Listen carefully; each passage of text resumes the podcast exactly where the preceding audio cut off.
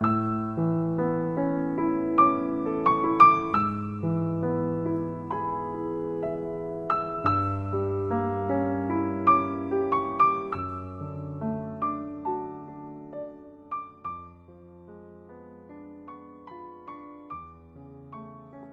是你的树洞，也是你的枕边人。嗨，你好吗？我是远近。今年是生肖猪年，是我爸妈的本命年。在过年的时候，他们就半开玩笑地说：“今年是个坎儿，要万事小心。”然而世事无常，人总有倒霉的时候。前段时间，我妈给我打了个电话，聊了近一个小时。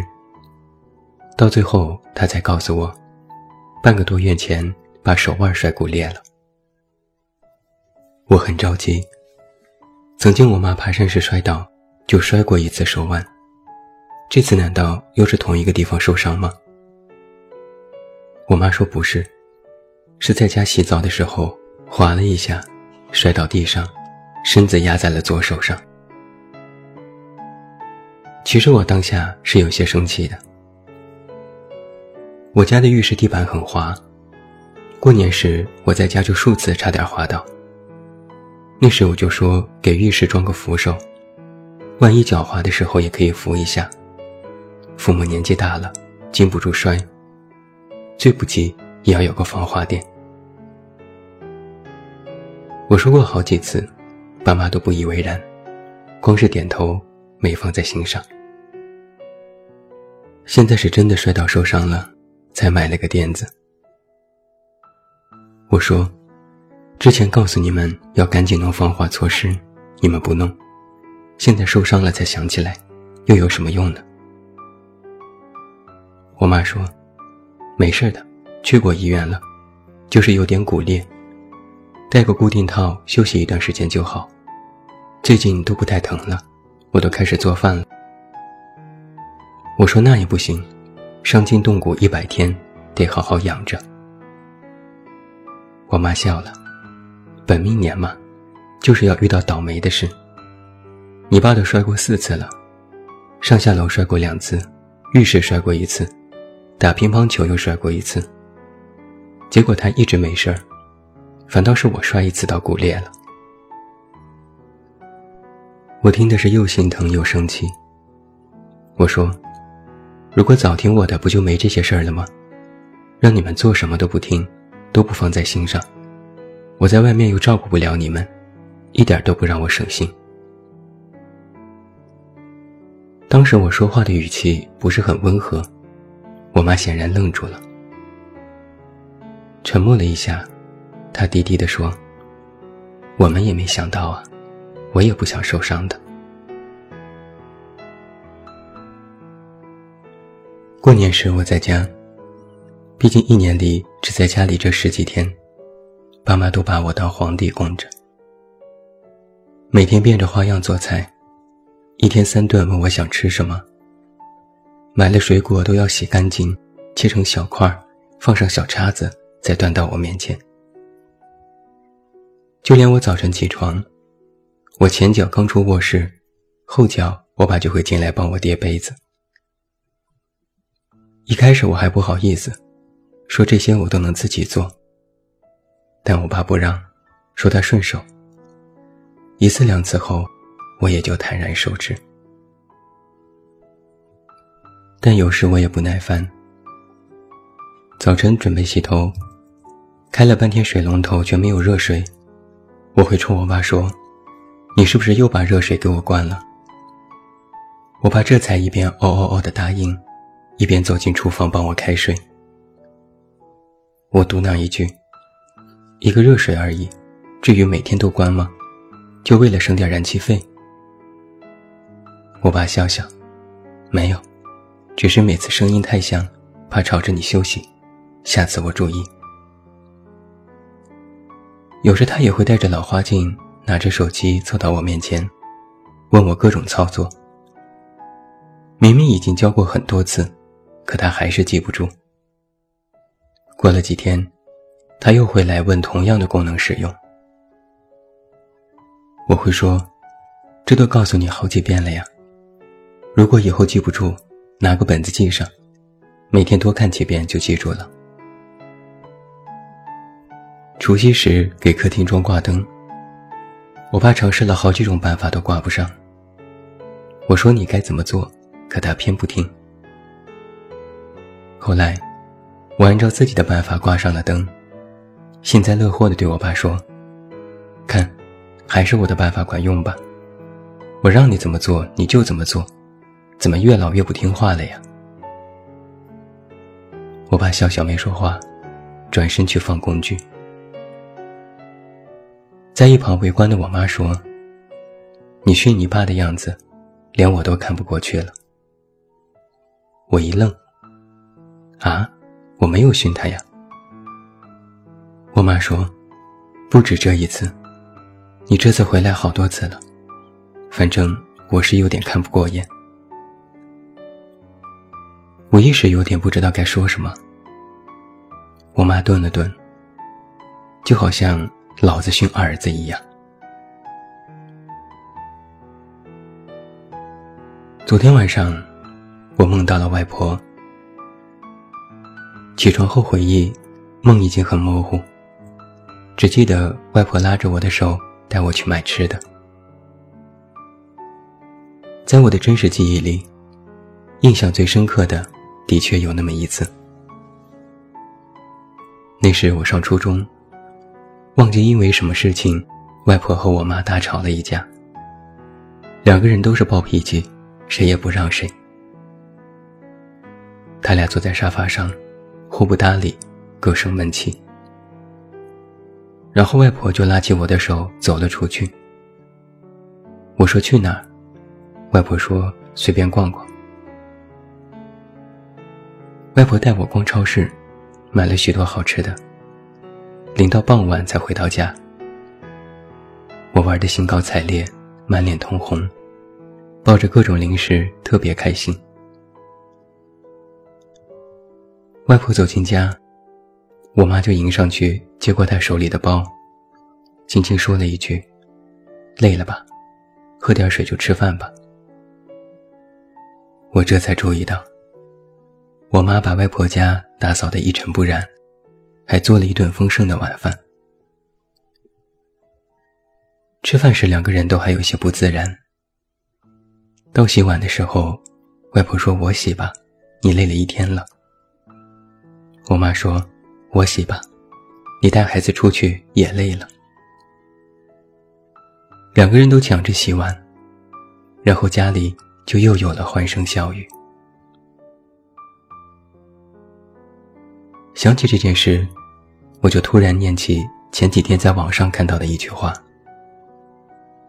父母的道歉是从来不会对你说对不起的，他们只会说吃饭了，或者突然对你很好。”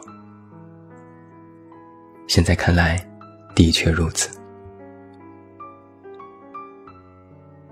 我后知后觉地意识到，我现在和父母相处的方式，越来越像。他们和父母的相处了，比如，曾经外婆问我妈：“这是新衣服吧？多少钱？”我妈哄她：“三百块。”外婆说：“这么贵，我一个褂子才五十块。”现在我妈问我：“这是新衣服吧？多少钱？”我哄她：“几百块。”我妈说。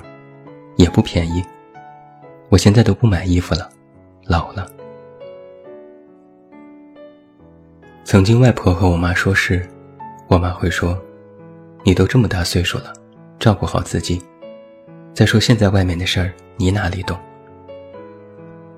现在我妈唠叨我什么事都不和家人讲，我也会说：“我说了你们也不懂，也帮不了我，说了也是白说。”你们顾好自己就可以了。如今回头想一想，家庭因素的影响，还真是很潜移默化。